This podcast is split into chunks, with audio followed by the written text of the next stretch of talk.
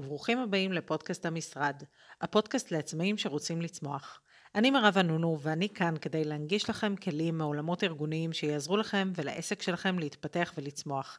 אתם מוזמנים להצטרף לקהילה שלנו גם בעמוד הפייסבוק, המשרד עצמאים עובדים יחד, וגם באתר www.משרדclub.com. בואו נתחיל.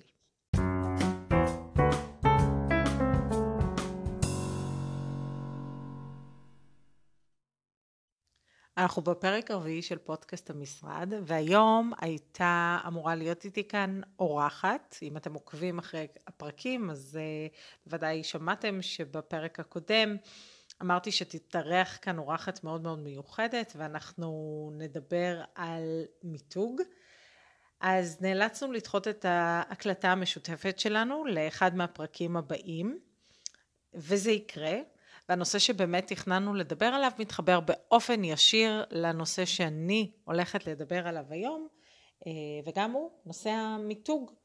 איך אנחנו יוצרים מיתוג לעסק שלנו, מה זה בכלל מיתוג? ולמה אנחנו צריכים למתג את העסק שלנו, האם מותג זה רק לוגו, זה רק כרטיס ביקור שהצבתי, ואיך אני בכלל יכול כעסק עצמאי למתג את העסק אם אין לי תקציב כמו של ארגון או חברה גדולה. אז ננסה לענות על השאלות האלה, ננסה להבין מה הופך מותג למותג ומה צריך כדי להפוך למותג. ונתחיל באיזושהי הגדרה שאני מחבבת מאוד של ג'ף בזוס, מנכ"ל ומייסד אמזון, והוא הסביר את זה בצורה כזאת, הוא אמר מה זה מותג? המותג זה מה שאנשים אומרים עליך כשאתה לא נמצא בחדר. תחשבו על זה, אם היום אתם חושבים על מותגים גדולים שאתם מכירים, כמו קוקה קולה, כמו נייק, כמו אדידס, או באמת כל מיני כאלה מותגים שמכירים אותם בכל העולם. סביר להניח שכשתשאלו אנשים מה הם חושבים על המותג הזה, ולא משנה איפה האנשים האלה נמצאים, הם יגידו פחות או יותר את אותם הדברים. למשל, על קוקה קולה, זה מותג שמזכיר חופש, אושר, משהו מאוד מאוד cool, מאוד מאוד fun, וזה סביר להניח משהו שאנחנו נשמע אותו מהמון אנשים בכל מיני מקומות בעולם. אז איך בעצם קוקה קולה הצליחו להביא את עצמם למצב שכל האנשים יגידו עליהם את אותו הדבר, גם כשהמותג לא נמצא בחדר. אוקיי? זאת השאלה שאנחנו ננסה לענות עליה. למה אנחנו בכלל צריכים מיתוג? אז מיתוג מסייע לנו בעצם להבדיל את עצמנו מהאחרים בשוק תחרותי או לא תחרותי, והוא מאפשר לנו בעצם להגדיר את סט הערכים שלנו, את היתרונות, את התועלות שאנחנו נותנים ללקוח שלנו, והם בעצם מהווים את הבסיס לכל התקשורת שלנו עם הלקוח. מותג צריך לספר איזשהו סיפור. סיפור שמייצב ובונה את העסק שלנו או את המוצר שאנחנו מנסים למכור. כשאנחנו מנסים למכור מוצר רק באמצעות התכונות שלו, זה הרבה הרבה הרבה יותר קשה מאשר למכור מותג דרך סיפור, דרך תועלות, דרך ערכים שאנחנו נותנים ללקוח. ואין מה לעשות, אנחנו חיים היום בעולם של מותגים. אנשים תמיד יעדיפו לקנות חולצה או נעל ממותגת עם איזשהו סמל לוגו שמוכר לכמה שיותר אנשים, מאשר לקנות את אותה חולצה, יכול להיות שאפילו מאותו בד, אבל בלי לוגו. תחשבו על עצמכם כשאתם מבצעים איזושהי רכישה. מה גורם לכם לקנות דווקא מותג X ולא מותג Y, ואיך אתם מרגישים כשאתם קונים מותג אחד על פני מותג אחר. לא סתם אני שואלת אתכם על הרגשות שלכם. איך אתם מרגישים כשאתם קונים או משתמשים במוצר ממותג לעומת מוצר שאינו ממותג. לרגשות שלנו יש השפעה מכרעת על אופס, אופן התפיסה שלנו את המותגים העולמיים. איך אנחנו בעצם הופכים מוצר כלשהו למותג?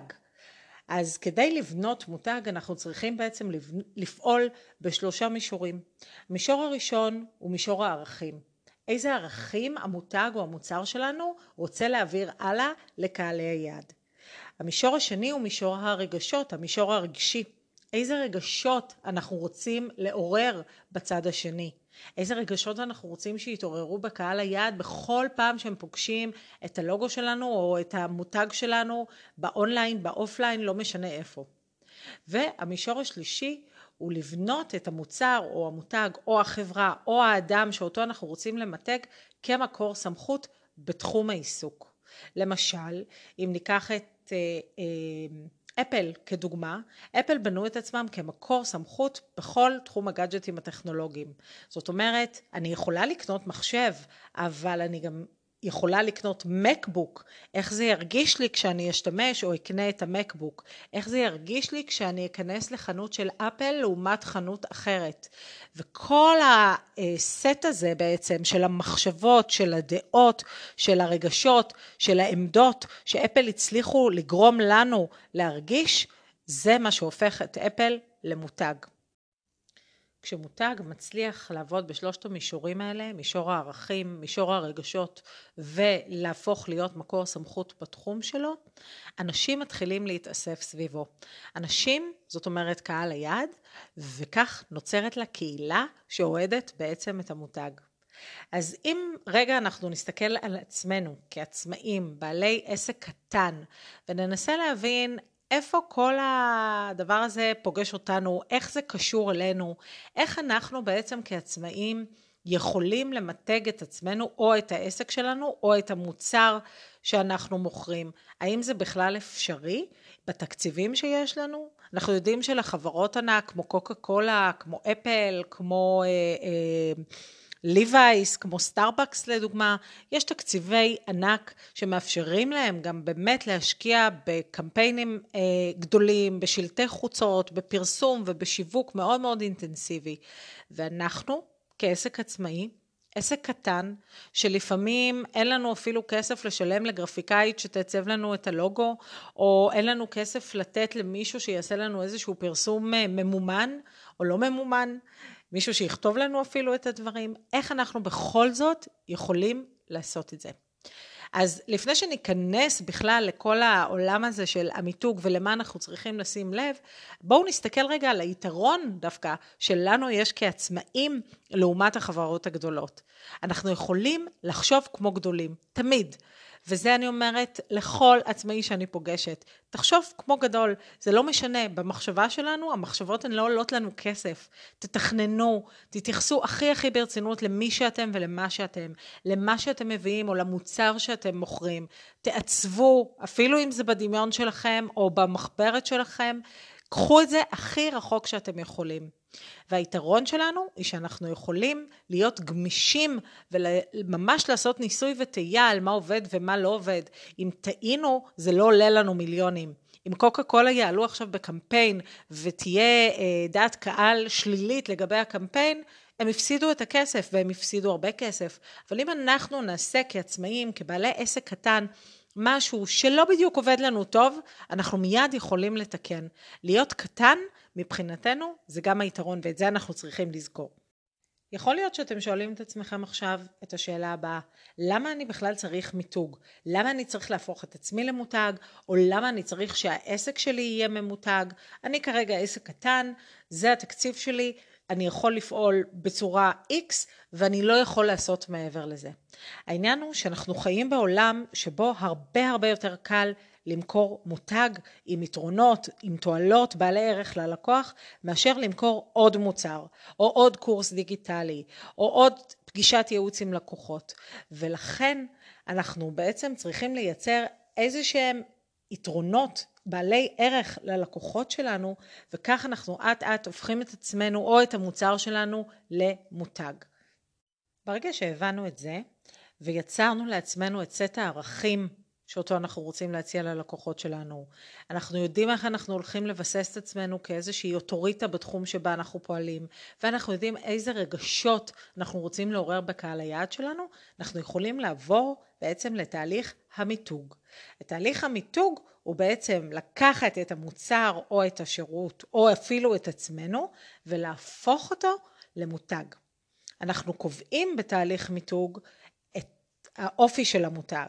אנחנו נותנים לו את הלוגו, אנחנו בוחרים לו שם אם אין לנו עדיין שם, אנחנו בוחרים את הצבעוניות שתלווה את המותג הזה בכל המדיות, אנחנו בוחרים אפילו את הפונטים ואת האריזות אם יש אריזות, ואנחנו ממש מחליטים מה יהיה ה-tone of voice, השפה שבה המותג שלנו ידבר.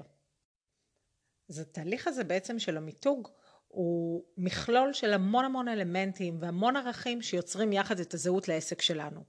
הם יהפכו אחר כך לבסיס של כל הפעילות השיווקית של העסק. כשאני מדברת על מיתוג, אני לא מדברת רק על כרטיס ביקור, או על הלוגו, או על האריזות של המוצרים שלנו, אם הם פיזיים או אם הם וירטואליים. אני מדברת על שפה שלמה וכוללת שפה מגובשת שהלקוחות שלנו יפגשו בכל פעם שהם רואים איזשהו מסר מאיתנו או מהעסק שלנו. שממש קהל היעד שלנו ידע לזהות כבר מהמשפט הראשון או כבר מהגוון של התמונה שמדובר בנו או בעסק שלנו. אז מתי בפעם האחרונה בדקתם איזה מסר העסק שלכם מעביר והאם בכלל זה זהו המסר הנכון, האם זה מה שהתכוונתם להעביר ברגע שפתחתם את העסק שלכם? בואו ננסה רגע לעבור יחד על כל האלמנטים שהופכים את העסק שלנו בעצם למותג. אז הדבר הראשון בדרך למיתוג העסק שלכם הוא בחירה של שם. יכול להיות שיש לכם כבר שם לעסק שלכם, יכול להיות שאתם עכשיו באיזשהו תהליך של חיפוש שם לעסק שלכם, ויכול להיות שהחלטתם ששם העסק שלכם יהיה בעצם השם הפרטי שלכם. הכל כמובן תלוי במהו המוצר או מהו השירות שאתם אה, מוכרים ומה מהות העסק שלכם. כך או כך תדאגו שהשם יהיה חזק, שיעביר את המסר ואת הערכים שאותו אתם רוצים להעביר לקהלי היעד שלכם. שם לעסק שלכם זה צעד חשוב ובסיסי בתהליך המיתוג, אל תוותרו עליו, אל תדלגו עליו ואל תקלו שם ראש. תנסו לחשוב, אם קשה לכם לבחור שם, תנסו לחשוב מה אתם עושים בדיוק, מהו השירות או המוצר שאתם נותנים. עבור מי אתם עושים את השירות או את המוצר הזה ומה יוצא לאנשים האלה מזה שהם השתמשו, רכשו או פגשו אתכם או את המוצר שלכם. אז שם לעסק זה הדבר הראשון ואתם יכולים כמובן אה, לצוות לו איזשהו tagline. זה לא חובה לצרף, לצרף tagline לשם, לא לכל המותגים בעולם יש גם tagline, אבל טאגליין טוב צריך באמת לחדד ולזקק עוד יותר את המסר שאנשים אה, יבינו, או שאתם רוצים שיעבור לאנשים ברגע שהם יראו את המותג שלכם. השלב הבא הוא לוגו. לוגו יעזור להעביר את כל המסרים האלה בצורה נכונה, גם בצורה וגם בצבעוניות שלו, וגם פה אתם באמת צריכים לנסות ולחשוב על הערכים שאתם מביאים. ואתם יכולים לנסות ולחשוב מה המותג או המוצר שלכם אמור להעביר. האם המותג הזה הוא נשי, הוא גברי, הוא יוניסקס? האם הוא פונה לקהל שהוא קהל עממי יותר, או לכל הקהלים, או שהוא פונה לקהל נישתי וספציפי, קהל פרימיום? האם אתם רוצים שהמותג שלכם ישדר, יעביר מסר של משהו זול או יקר, או אולי איפשהו באמצע? אולי המותג שלכם הוא ניטרלי בצבעוניות שלכם, או שאולי אתם רוצים מותג שיהיה צבעוני בצבעים חיים ועזים, כי זה השירות או המוצר שאתם מוכרים. אז תנסו לחשוב בעצם על כל המסרים האלה ועל כל הדברים האלה כשאתם באים לעצב לוגו. וכמובן, אתם לא חייבים לעצב את הלוגו שלכם לבד, אף אחד לא מצפה שתהיו גרפיקאים או אה, מעצבים גרפיים, אתם יכולים להיעזר במעצבת גרפית, אם יש לכם תקציב, ואם אין לכם תקציב, אתם יכולים להיעזר בתוכנת קנווה, שהיא תוכנה חינמית, ובעזרתה אתם יכולים אה, לעשות המון המון דברים יפים, שלא יעלו לכם כסף לעסק שלכם, אבל גם כאן צריך לשים לב שאתם פועלים על פי הערכים, ערכי הליבה, שבניתם לעסק שלכם. הצעד השלישי הוא צבעוניות. לבחור פלטת צבעים מוגדרת. האם יש היום למותג שלכם צבעוניות מוגדרת? היא אחידה בכל המסרים השיווקיים שלכם, באונליין, באופליין, או שאולי אתם בוחרים להשתמש בכל פעם בתמונות אחרות, בסגנון אחר, בצבעוניות אחרת, ואנשים לא באמת מצליחים לזהות את המותג שלכם בכל הפלטפורמות. אז כדאי לתת על זה גם איזושהי מחשבה ולהתעכב על זה, לבחור את הצבעים שאתם אוהבים, וכשאני אומרת לבחור צבעים שאתם אוהבים, אז כן, נניח שאתם אוהבים צבע ורוד, יש המון המון גוונים של ורוד, אין סוף גוונים, ממש תדייקו את זה, אם זה באמצעות תוכנות של עריכת צבעים, או אם זה באמצעות מעצבת גרפית, תדייקו את זה עד לרמת הצבע. הפנטון או הגוון, וכך בכל פעם שאתם הולכים להדפיס משהו, או שאתם מעצבים לעצמכם איזשהו אה, אה, ברושור, או אולי פוסט באינסטגרם, או אתם מעצבים את העטיפה לספר החדש שלכם, או לקורס הדיגיטלי החדש שלכם, אתם תוכלו להשתמש בערכת הצבעים הזו. הרבה פעמים ערכת הצבעים הזו תהיה זהה לערכת הצבעים שיש בלוגו שלכם. אז לפעמים זה אה, נכון ולפעמים זה לא נכון. שוב, תחשבו על כל הדברים. בסופו של דבר, הלקוחות שרואים את המותג שלכם צריכים, תזכרו, צריכים לקבל את החוויה הזו, צריכים כל הזמן לראות את אותו המסר, להרגיש את הרגש הזה שאתם רוצים שהם ירגישו ולקבל אתכם כאיזשהו מקור סמכות בתחום שלכם. הדבר הבא הוא השפה הטון שלכם, האם השפה ברורה? האם אתם מעבירים את אותו המסר בכל הערוצים שבהם אתם נוכחים? אפילו הפונטים שבהם אתם משתמשים.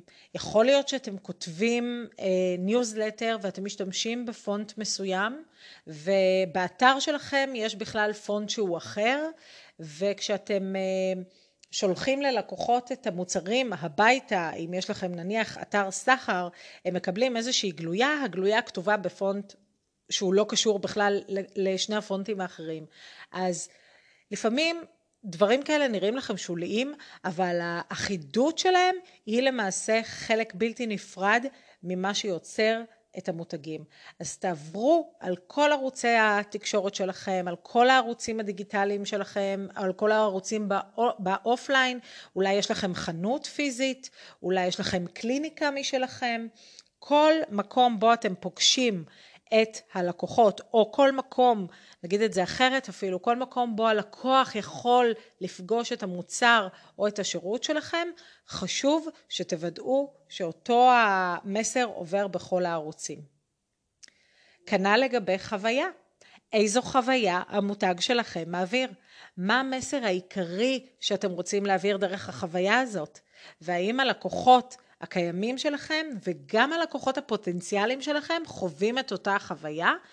האם למשל, אם יש לכם כבר לקוח שאתם עובדים איתו ועובדים איתו הרבה זמן, מקבל מכם יחס מועדף, או הפוך, יחס כבר שהוא אה, קצת פחות, אה, אה, פחות יש לכם כוח ואתם יודעים שהוא לקוח בטוח והוא בטוח משלם, אז אתם נותנים פחות מעצמכם לעומת לקוח חדש. אתם חייבים לקחת בחשבון שהלקוחות שלכם רוצים לחוות את אותה חוויה. זה בדיוק כמו להיכנס עכשיו לסניף של סטארבקס. כל סניף של סטארבקס בעולם שתיכנסו אליו ייתן לכם את אותה חוויה כנראה. כשתפתחו בקבוק של קוקה קולה, הוא יהיה, יהיה לו את אותו טעם בכל העולם. קוקה קולה לא עושה, אה, לא, היא יכולה להתאים למשל משקאות לקהלי יעד שונים, אבל קוקה קולה הקלאסית, תמיד יהיה לה את אותו טעם. תארו לכם שהייתם פותחים בקבוק של קוקה קולה פה בארץ והיה לו טעם מחריד לעומת הקוקה קולה שטעמתם בארצות הברית. איך הייתם מרגישים? האם החוויה שלכם הייתה אותה חוויה? האם הייתם חושבים כבר את אותם המחשבות שיש לכם על המותג? אז תשימו לב בכל נקודות המגע של העסק שלכם עם הלקוחות, האם המסר עובר והאם החוויה עוברת באותה הצורה. הדבר הבא שאנחנו צריכים לשאול את עצמנו לגבי העסק שלנו בדרך למיתוג הוא במה אנחנו שונים מעסקים אחרים באותה סביבה תחרותית. לא משנה מה אתם עושים ובמה העסק שלכם עוסק או איזה שירותים אתם מוכרים, בין אם אתם אה, נותנים שירותי ייעוץ עסקי, בין אם אתם מוכרים חולצות אונליין, אה, או בין אם את אה, מעצבת או מעצב פנים, גרפיקאי או בונה אתרים. בכל תחום שאותו תיקחו יש המון המון מתחרים והמון אנשים שסביר להניח שעושים בדיוק את מה שאתם עושים יותר טוב או פחות טוב את זה הלקוח הפוטנציאלי לא ממש יודע ומבין רק מלהסתכל על הלוגו שלכם אז תנסו למצוא את נקודות הבידול במה אתם שונים מאחרים מהמתחרים. איזה בעיות או כאבים אתם פותרים ללקוחות שלכם? איך הלקוחות שלכם מרגישים אחרי שהם עובדים איתכם, אחרי שהם קונים מכם מוצר או שירות. אם אתם מתקשים לעשות את זה, אתם יכולים להיעזר בלקוחות שכבר עבדתם איתם וממש לשאול אותם את השאלות האלה. איך הרגשת כשעבדת איתי? או איך הרגשת כשקנית ממני את המוצר? איך המוצר או השירות שלי גרם לך להרגיש? ותנסו להבין מתוך התשובות של הלקוחות את ה... אה, הבידול שלכם, את ההבדל, את הדבר הקטן האחד הזה שיש אצלכם, שהלקוחות שלכם מקבלים מכם, וכנראה שאין אותו אצל האחרים. ועוד דבר שמאוד מאוד עוזר זה לזכור שיש המון אנשים בשוק, נכון, יש המון מעצבי פנים בשוק, יש המון מעצבים גרפיים בשוק, המון יועצים עסקיים והמון אה, אתרים שמוכרים אונליין אופנה, אבל יש גם המון המון לקוחות, ובסוף כל לקוח מתחבר למותג שנכון לו. אם תדעו לחדד את הערכים שלכם, את הרגשות שאתם רוצים להעביר הלאה ללקוחות שלכם ואת המסרים, אם תדעו למצב את עצמכם כדמות מקצועית, כדמות סמכותית בתחום העיסוק שלכם, אתם תצליחו למשוך אליכם את הקהלים הנכונים. ובסוף זה מה שחשוב. הרי לא אכפת לנו, להפך, אנחנו רוצים שכל העצמאים וכל בעלי העסקים יהיו להם כמה שיותר לקוחות. וכל אחד מאיתנו רוצה שיגיעו אליו הלקוחות הנכונים לו. אז תמצאו במה אתם שונים, איפה אתם עושים את הדברים אחרת, איך הלקוחות שלכם נהנים מהשירותים שיש לכם להציע, ותדגישו את זה הלאה בכל הפלטפורמות שאתם אה, רק יכולים. הדבר הבא הוא אתר, אנחנו חיים בעולם דיגיטלי, אי אפשר להתעלם מזה, אתר היום הוא כרטיס ביקור לעסק שלנו, אתר שבנוי טוב ישרת את העסק שלנו למשך הרבה זמן ויכול למצב אותנו במקום אחר למול המתחרים. אם יש לכם תקציב להשקיע באתר ראשוני, אז תעשו זאת. זאת לא חייבת להיות השקעה גדולה, ואם יש לכם קצת חוש עיצובי, גרפי, אתם בהחלט יכולים לעשות זאת לבד. יש היום פלטפורמות נהדרות, שבעזרת תבניות אתם, יכול, אתם יכולים לבנות לעצמכם או לעצמכם אתר וויקס היא פלטפורמה סופר ידידותית ואני מאוד מאוד אוהבת לעבוד איתה, בייחוד עם לקוחות שאחר כך רוצים להמשיך ולתחזק את האתר שלהם בעצמם ואין להם חוש טכני יותר מדי אה, מפותח. אה, כי באמת זו פלטפורמה שהיא מאוד מאוד ידידותית. אם אתם טיפה יותר אה, מתקדמים, אז וורדפרס זאת גם כן מערכת נהדרת, ועם אלמנטור אתם יכולים להגיע לתוצאות מעולות, אבל אל תוותרו בשום אופן על אתר, זו צריכה להיות איזושהי... אה, נקודת, נקודת ציון אני אגיד את זה ככה, שאתם שואפים אליה בעסק שלכם. אז תחדדו, וגם באתר, תחדדו את ערכי המותג שלכם, את השפה, את המסרים, את הצבעים שבחרתם, את הלוגו שלכם, הכל צריך לעבור גם דרך האתר. חומרים מודפסים, אם אתם עדיין מאלה שמדפיסים אה, ברושורים או חוברות, או מחברות, או אני לא יודעת מה, כל חומר דפוס אחר שאתם מדפיסים ומחלקים ללקוחות שלכם, זה יכול להיות גלויה, כרטיס ביקור מודפס, או באמת, כמו שאמרתי, חוברת או ברושור, אולי מגזין שאתם מוציאים, אז לדאוג שהמיתוג שלכם הוא נוכח ואחיד בכל החומרים המודפסים של העסק. בין אם זה חומרי הדרכה ובין אם זה קטלוגים. לבדוק האם יש מקומות שבהם יש אי אחידות, זה הזמן לתקן. אי אחידות בצבעוניות, בפונטים כמו שדיברנו, בשפה שבה אתם משתמשים ומדברים עם הלקוחות שלכם, כל הדברים האלה צריכים להיות אחידים בכל הפלטפורמות. תזכרו, לקוח שפוגש אתכם בפעם הראשונה ואתם רוצים להצרב אצלו בתודעה או בזיכרון, כי לא תמיד הוא יעשה את ההחלטה, את החלטת הקנייה שלו בפעם הראשונה שהוא פוגש אתכם, השאיפה שלכם היא שגם בפעם השנייה והשלישית והרביעית שהוא פוגש אתכם, הוא כבר יזהה, יזהה אתכם עם המותג. הנוכחות הדיגיטלית שלכם, האם המיתוג שלכם נוכח, האם המיתוג שלכם אחיד בכל ערוצי האונליין שלכם, באתר, בעמוד הפייסבוק, בעמוד האינסטגרם, בלינקדין שלכם, אולי יש לכם ערוץ יוטיוב. יכול להיות שיש מקומות שקיימת אי אחידות, שהלוגו נראה אחרת, שהצבעוניות נראית אחרת. תעברו על כל הנכסים הדיגיטליים שלכם ותתקנו אותם, ובאותה הזדמנות תעברו גם על הנכסים באופליין ותתקנו אותם. וגם תדאגו לתקשר את מה שאתם מתקשרים החוצה, גם בשפה המותגית, גם כשאנשים פוגשים אתכם. זאת אומרת שלא יהיה מצב שאנשים רואים משהו אחד באתר שלכם או בכרטיס הביקור שלכם, אבל כשאתם באים לדבר ולהציג את עצמכם, התמונה שעולה היא אחרת לחלוטין. תדעו לספר את הסיפור של העסק שלכם. תדעו למקד את הדברים, זה משהו שמאוד מאוד עוזר לבנות בעצם את סיפור המותג ולבנות מותג. העולם הזה של מיתוג ומותגים הוא, הוא עולם באמת כל כך רחב ויש כל כך הרבה דברים לומר עליו וכל כך הרבה סיפורים ללמוד והעצה אולי הכי הכי טובה שאני יכולה לתת לכם בהקשר הזה היא תשדרגו כל דבר. אל תוציאו תחת הידיים שלכם, בייחוד כשזה העסק שלכם. אה, אל תחפפו. תנו עוד 10-15 אחוז ממה שאתם יכולים, תשפרו כל דבר ב-10-15 אחוז, וזה כבר ייראה יותר טוב. תדאגו שהשפה שלכם תהיה אחידה, ואתם בהחלט תהיו בכיוון הנכון. אז מה היה לנו בפרק הזה? דיברנו על מיתוג, על מותגים, על מה יוצר מותג. דיברנו על שלושת המישורים שבהם אנחנו צריכים לפעול כשאנחנו רוצים לבנות מותג, מישור הערכים, איזה ערכים אנחנו נותנים לקהלי היעד שלנו, מהם ערכי המותג או השירות שלנו, מה אנחנו רוצים שהלקוחות יזכרו עלינו או על המותג שלנו, ואמרנו שככל שהערכים האלה יהיו ברורים יותר, ככה אנחנו נוכל להיות ממוקדים יותר בבחירות ובהחלטות העסקיות שלנו וגם באסטרטגיה השיווקית שלנו. דיברנו על המישור השני, שהוא המישור של הרגשות, איזה רגשות אנחנו רוצים לעורר בלקוחות שלנו, איזה רגשות אנחנו רוצים שהמוצרים שלנו יעוררו בלקוחות שלנו, ודיברנו על זה שאנחנו צריכים להפוך את עצמנו או את המוצר או את העסק שלנו למקור סמכות, ולאט לאט לבנות סביב העסק או סביב המותג או סביב המוצר שלנו את הקהילה. הקהילה היא בסוף קהל היעד שלנו.